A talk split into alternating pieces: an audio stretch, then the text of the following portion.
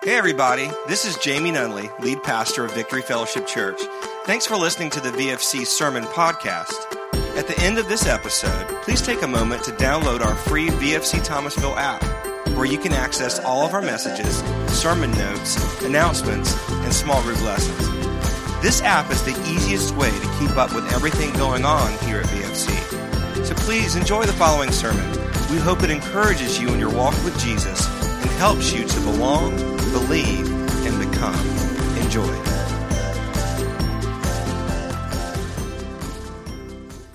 To Earth. I uh, want to give you a, uh, a quick commercial. Next Sunday, we have something really cool happening. The kids are going to take over worship. It's going to be awesome. So they're going to be leading us in worship. It's going to have a Christmas theme to it, and it's going to be great. Uh, someone will probably fall down at some point. It's hilarious. So I encourage you. I encourage you to come and support the kids. It's always going to be always going to be great.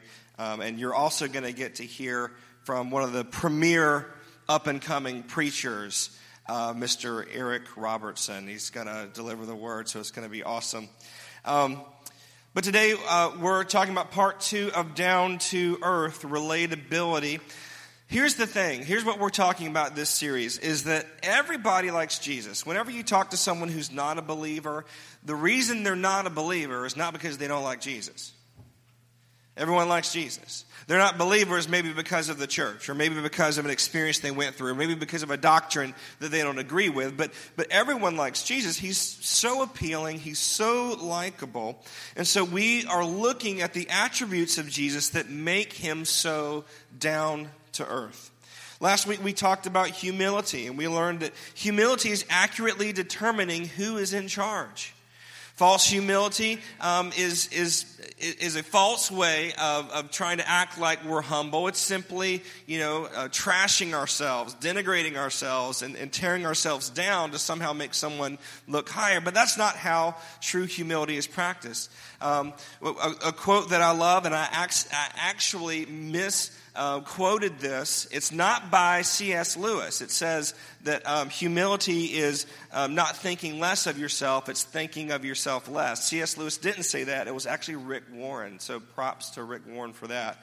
Um, and so, humility was one of the things that made Jesus so down to earth. Well, today we're talking about relatability. Now, relatability is not even really a word.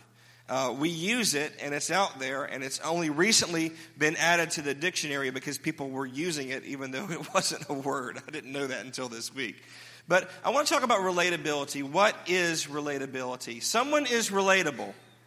Someone is relatable when others have a personal connection to them because they feel understood and known by them.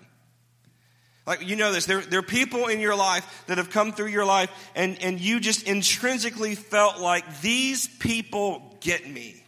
Like, I, I feel a connection with it. I feel known by this person. This person makes me feel important. And that's what we call relatability. Um, you know, let me put it to you this way Jesus is relatable if Jesus were buying you a gift, he would get you the perfect gift because he knows you. Has, has anyone ever received a bad gift before? A gift that, like, you know, you're like, whoever gave this to me, they don't know me. Um, so I've learned the art of gift giving for my wife over the years, but I made a huge mistake uh, the first Christmas that we were dating. Um, so Tiff's birthday is exactly a week before Christmas, which is not good for her. So, in my infinite wisdom, I gave her a Merry Birthday Christmas present. Happy Christmas, Merry Birthday present. One present to cover both, because I just thought that was efficient. But what it was was a bad idea. And I got her this coat type pullover thing and, you know, we'd only been dating a couple months and I still didn't know her all that well. And it was not her style. Not, it was way too gaudy for her. It was just, she, and you could see when she opened it, it was like, thanks, you know? You know, it, why? Because I didn't know her. I didn't know her yet, and I made some mistakes. Just for the record, I have never since given her a Merry birthday present again. She gets a birthday present, and she gets a Christmas present, and usually multiples. Because I've learned that, you know, she likes simple things. She doesn't like gaudy things. Like she, you know, so I've learned what she likes. If Jesus was giving you a present, he would give you the perfect present. He's fully relatable. You are known by him, you are understood by him. This is what makes him so down to earth because he's relatable. Let's look at how Jesus was relatable here. Um, Hebrews chapter 4, verse 15 and 16, it says this For we do not have a high priest who's unable to sympathize with our weaknesses, but we have one who's been tempted in every way just as we are, yet he did not sin. So, let us approach God's throne of grace with confidence so that we may receive mercy and find grace to help us in our time of need. So, the writer of Hebrews is making a really important point. He's saying, okay, so we have a new high priest now. No longer do we have to go through the Jewish ceremonial laws and, and sacrifice animals. Aren't you glad you don't have to sacrifice animals? I just really wouldn't enjoy that, you know? It's like looking at me like, please. I'm like, sorry, I sinned. I'm glad we don't have to do that. Now we have a high priest, but it's not a high priest. See, the high priests back then, they were separate from the people. They were holy. Once they did their cleansing rituals, they couldn't be near people. But we don't have a high priest that doesn't know what we're like, that doesn't know what we're going through. No, our high priest, Jesus, has gone through similar situations. He's been tempted in every way, just as we are, yet he did not sin. Therefore, we get to come to God with boldness and confidence. Why? Because we know that we're understood by Him. We know that we're known by Him. Why? Because Jesus experienced life as us. So He's very relatable. I was thinking about this this week and I began to kind of recount the life of Jesus, and it was amazing to me what his life was like. Just let me read some of this to you. So, Jesus was born into a difficult family situation. Maybe some of you were as well. They didn't have a lot of money, obviously. They had to, he had to be born in a, in a manger. Um, they were traveling. They, they, uh, it, was a, it was a difficult situation with Joseph and Mary because she was pregnant while they were still betrothed. They weren't fully married yet. It's the equivalent of our engagement here. That caused a lot of problems in their small community. Believe me, everyone knew all about it. So it was, it was difficult family situation that he was born into. He was from an insignificant place. At one point in Scripture, someone says that Jesus is from Nazareth, and someone goes, What good can come out of Nazareth? Like, that place is a dump. Are you kidding me? Um, so maybe you can relate to that. He, now, think about this. Now, don't get offended by this. But the life of Jesus was unimportant for the first 30 years. You know, we have his birth, and then we skip 30 years where he's a carpenter. He's working. It's not worth writing down. There's, there's no information during that time. He didn't do anything that evidently was worthy of writing down and telling us because he just lived his life. Maybe you feel that way as well. He was gossiped about, he was slandered. At one point, the Pharisees say, Well, we know who our father is to Jesus. And that was a dig at Mary. That was a dig at Mary being pregnant before she was married. And they're saying, Well, you know, we know for sure who our Father is. And that was just, you know, they were making fun of him. They were talking bad about him. He was called a drunkard and a glutton because of the people he hung out with. That's a, that's, that's a false accusation. He wasn't a drunkard or a glutton. But because he associated with people who needed his help, he was called all sorts of names. He was misunderstood. Maybe you felt misunderstood. I mean, he's delivering someone. He's cast out a demon out of this poor person that needs help. And then the religious people say, well, he casts out demons by the ruler of demons. Ouch. How would you feel if you were accused like that? your ministry was misunderstood. That, it, that the good that you were doing was actually attributed to your enemy. I mean, that's, that's difficult. That's hard. Jesus went through that. Jesus had close loved ones die. We often don't think about this, but you know, John the Baptist um, was beheaded, and John the Baptist and Jesus were close. They were first cousins. And, and Jesus, you can actually see Jesus' reaction in Scripture. He goes off by himself, he's upset. Um, so that happened to him. Obviously, you know Lazarus. Lazarus was one of Jesus' friends. Um, you don't think of Jesus as having friends, you really think of him as having disciples, but he did have friends. And Lazarus was a disciple and a friend. He was the brother of Mary and Martha. And when Jesus finds out that he died, it says that he wept bitterly. I mean, it was, it was very emotionally moving. He had a very close friend die.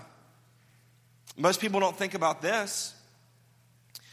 But after the birth of Jesus and after the time he was left behind, he was preaching at a church and his parents leave. We don't hear anything else about Joseph. During his ministry, during the cross, most likely his father passed away. Most likely his father passed away during those 30 years. So Jesus lost all sorts of loved ones, including a parent. He was betrayed. You guys know about Judas, right? That betrayed Jesus. But also Peter, who denied him three times. As a matter of fact, only one of the 12 disciples were actually there with Jesus while he was being crucified. That's a 90% rate of people leaving him. Ouch. Ouch. This, this guy lived a difficult life. He was falsely accused, he was wrongfully imprisoned, and eventually he was murdered. See, Jesus didn't live this perfect life that none of us can relate to.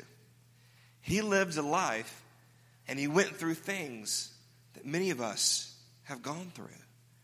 We have a high priest that knows what it's like to be us. So, if Jesus was relatable, how can we be relatable? Well, here's how we do it we form relationships with people that aren't like us, and we share our story. We form relationships with people like us, and then we share our story with them. See, we have a tendency to naturally gravitate towards people who are like us, right?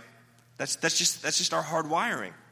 I mean, even in middle school, right? The, the boys sit at one table, the girls sit at one table. In high school, all, this, all the people into sports are at this table, and the, and the, the musicians are at this table, and then the, you know, the, the nerds are at this table. Um, I always kind of went between all the tables. I was a little bit of all of them, but not very good at any of it. And so, so we form relationships with people who aren't like us, and then we share our story. And here's what happens is that as you do that, you find out that you have more in common with others than maybe you thought. This is exactly what the Father did at Christmas. He formed relationships with people who weren't like him, and then he shared his story. I, I want to share with you really quickly two unlikely groups that God shared his story with. And I think maybe you can relate with, if not, if not both, then at least one of these groups that Jesus shared his story with. And the first one was the shepherds. The shepherds. Um, I'm going to look at Luke chapter 2. We're going to read verses 8 through 17. It's kind of a larger passage, and so I'm reading in the New Living Translation, um, and so you can follow along um, with us. By the way, in the VFC app, we've got the Bible in there as well. If you go to Sundays at VFC, you'll see there's a link right there. So, Luke chapter 2, 8 through 17 says that night there were shepherds staying in the fields nearby guarding their flocks of sheep. Now, just let me just tell you this first of all. Being a shepherd in this time was just not a big deal. It just wasn't a big deal. There were tons of shepherds because there were tons of sheep. All right? Um, during one of the dedications of uh, the temples in Jewish history, there were like over 100,000 sheep slaughtered uh, during sacrificed during the opening, the grand opening of that temple. Wouldn't that be weird if we like opened a new mall? All right, bring your dogs. Wouldn't that be weird? Cats? That makes more sense. But but but for real, the, the, so there were just gobs and gobs of sheep. So that meant that there were lots of shepherds. I mean, no one grew up saying, Man, I hope my kid grows up to be a shepherd. There was nothing wrong with it, but it just wasn't, it's just kind of, it was just a regular, kind of a blue collar, everyday job that a lot of people had. And, and so, so he's appearing to these shepherds, and they're just out at night watching for the sheep. There was no iPhone, there were no tablets. They're, I mean, they're just, they're out there talking. They're out there, hey, don't go over there, man. You know, they're just watching sheep. Verse 9 Suddenly an angel of the Lord appeared among them, and the radiance of God's glory surrounded them. Now, it's, it's nighttime, there's no light pollution. They might have had a torch or two with them, but it, it's pretty dark. And then all of a sudden, boom, this angel shows up. It says, and they were terrified. I bet they were. Can you imagine being out in the middle of a field? It's dark. And all of a sudden, boom, there's this angel. You bet they were terrified. But the angel reassured them don't be afraid. I bring you good news that will bring great joy to all people. You know, it's funny, people say they see angels, and sometimes I'm not so sure. Because every time someone sees an angel in Scripture, the first thing the angel says is, Don't be afraid. You know why? Because they were afraid. Because it's terrifying. Someone just appeared from nowhere and they're really bright and big. I love that. I think it's hilarious that they, every single time, don't be afraid. But he says, I have good news. It's going to bring you great joy to all people. The Savior, yes, the Messiah, the Lord has been born today in Bethlehem, the city of David. And you will recognize him by this sign. You will find a baby wrapped snugly in strips of cloth lying in a manger. Verse 13, suddenly, so just appearing from nowhere, angel wasn't enough. Suddenly, the angel was joined by a vast host of others, the armies of heaven, praising God and saying, Glory to God in the highest heaven, and peace on earth to those with whom God is pleased. Verse 15, when the angels had returned to heaven, the shepherds said to each other, Let's go to Bethlehem. Let's see this thing that's happened, which the Lord has told us about. And they hurried to the village and found Mary and Joseph. And there was the baby lying in a manger. After seeing him, the shepherds told everyone what had happened and what the angel had said to them about this child. Wow. So God is going to announce the birth of his son, the Savior of the Jews, the Messiah. And he decides to announce it to a group of regular, blue collar, hired hands. They're not even the owners of the sheep, they're just the hired hands to watch the sheep. Not the scholars, not the religious people. Not the people of privilege, and the people who were born with the right last name and, and, and who, who know it all. No, no, no. To just the regular people. God decides to share his story with them. Why? Why? Well, I think for two reasons. First of all, I think because he was trying to make sure that they got the message that the Messiah was for everyone. It wasn't just for those who, who knew all the scripture, all the prophecy, not just the privileged, not just the educated.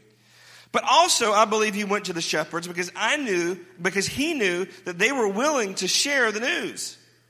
Because what did, what did they do? As soon as, as soon as the angels left, they said, Well, let's go to Bethlehem. And then they saw the baby. And then what did they do? They said, We're going to go tell everyone. I think that's a good lesson for us. I think we need to understand that God will reveal more to those who are willing to share. If you hold everything he shares tight, you don't share everything he tells you, and you, and you hold it tight, you don't share it with others, why would he share more with you? You never gave away what he gave you to begin with. So, so I, I love the fact that God chose to announce the birth of the Messiah to the shepherds. He was so relatable. The next group are the wise men. Now, in some translations it says the magi, and I hate to tell you this, but every nativity scene you've ever seen is wrong.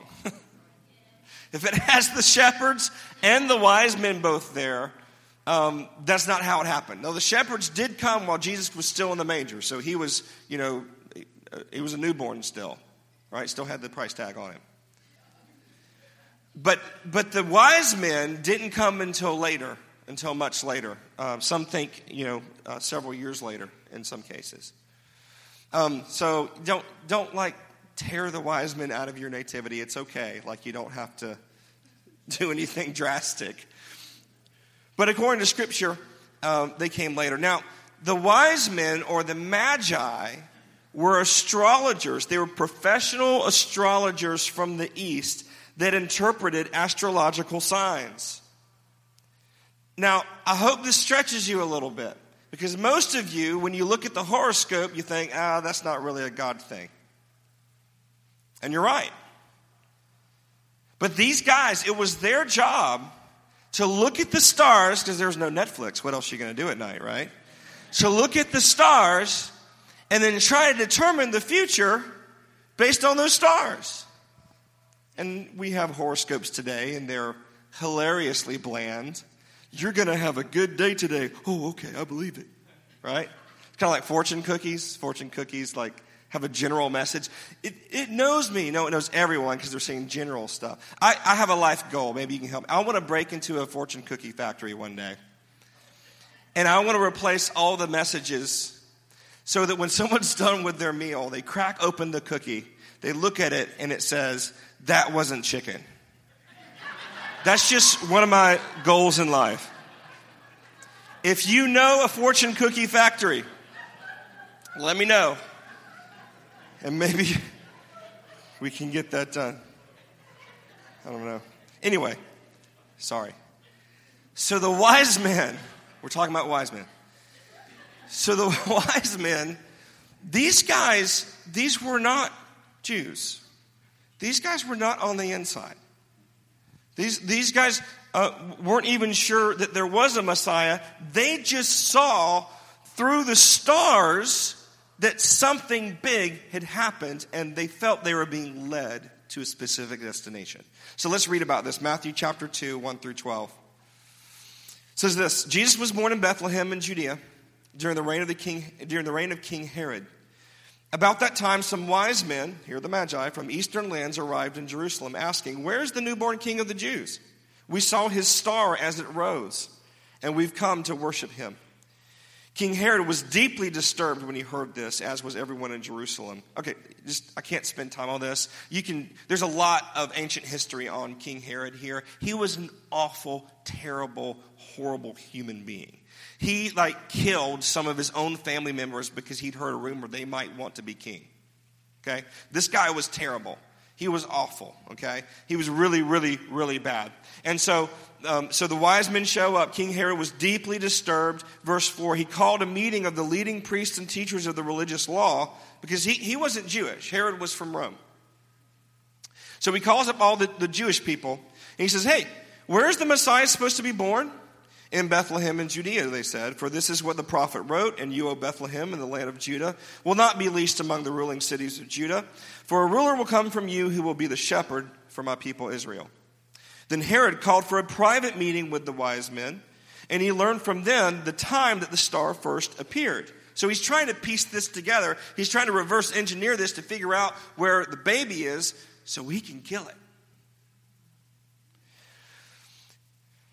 Then he told them, the wise men, Herod told the wise men, Go to Bethlehem and search carefully for the child. And when you find him, come back and tell me so that I can go and worship him too. Yeah, right.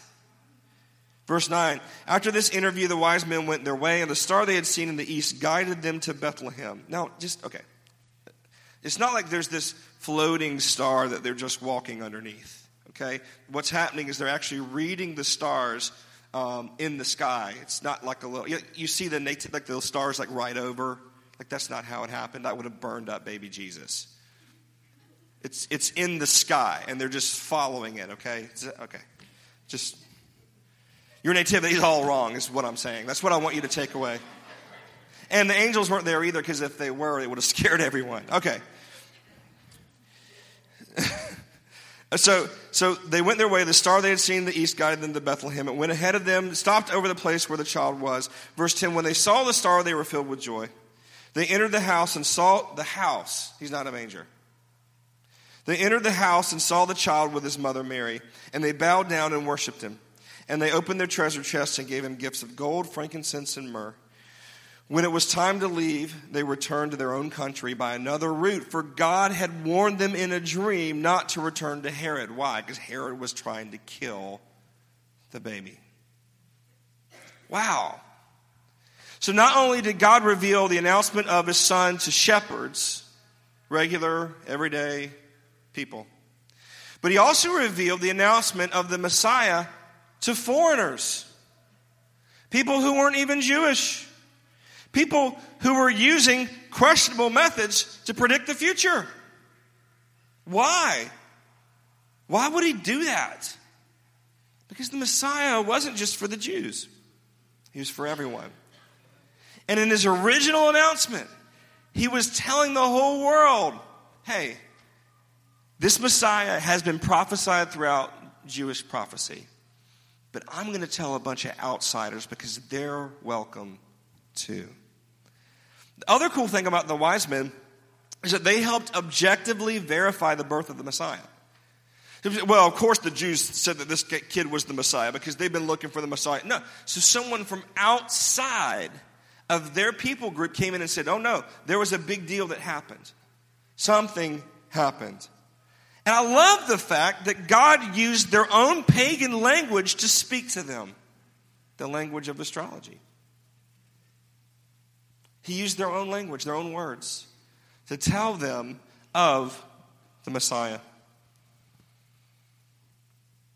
Jesus was relatable. He was relatable to the common people. He was relatable to the outsiders. He was relatable to everyone. I want to show you this verse Romans 12, 16. It says, Live in harmony with each other. Don't be too proud to enjoy the company of ordinary people. And don't think you know it all. I feel like some of us need to put that on our refrigerator, right? And hey, maybe you're like, well, I am ordinary people. Well, then don't be too proud or too intimidated to enjoy the company of people who have a lot. See, the world wants to divide us, wants to separate us into the 99 and the 1%, right? Wants to separate us by socioeconomic status, wants to separate us by race, wants to separate us, you know, by uh, all kinds of stuff. But the Messiah came for everyone because Jesus was relatable.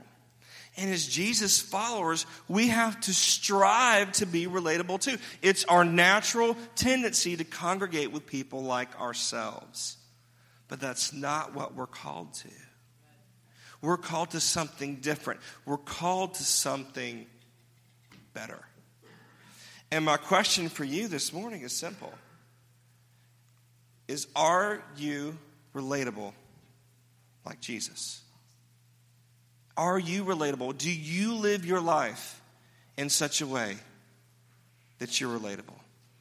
Do you live your life in such a way that people would say, well, that person's down to earth?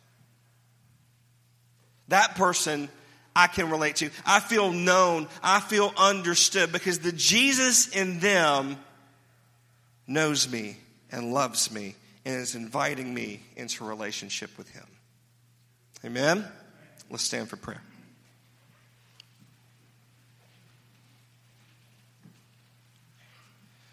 Y'all know I always like for us to kind of internalize the message and, and take a moment. So if you will, just close your eyes. In your own words, under your breath, you don't have to say it out loud, but ask the Holy Spirit this question Am I relatable? Am I helping this church family be relatable. And then pause and listen to the first inclinations that you have. God usually speaks in thoughts. Sometimes He'll speak in an image in your imagination. And usually it just appears quickly. Am I relatable? I'd love to lead you in a prayer where we ask the Holy Spirit to help us, to commit to not just be individuals, but to be a church family that's relatable to our community, to everyone, those on the outside, those who are regular people, not just those who have the right last name. So, if you will, let me lead you in this prayer. Say this say, Father, thank you for being relatable and relating to us through your Son, Jesus.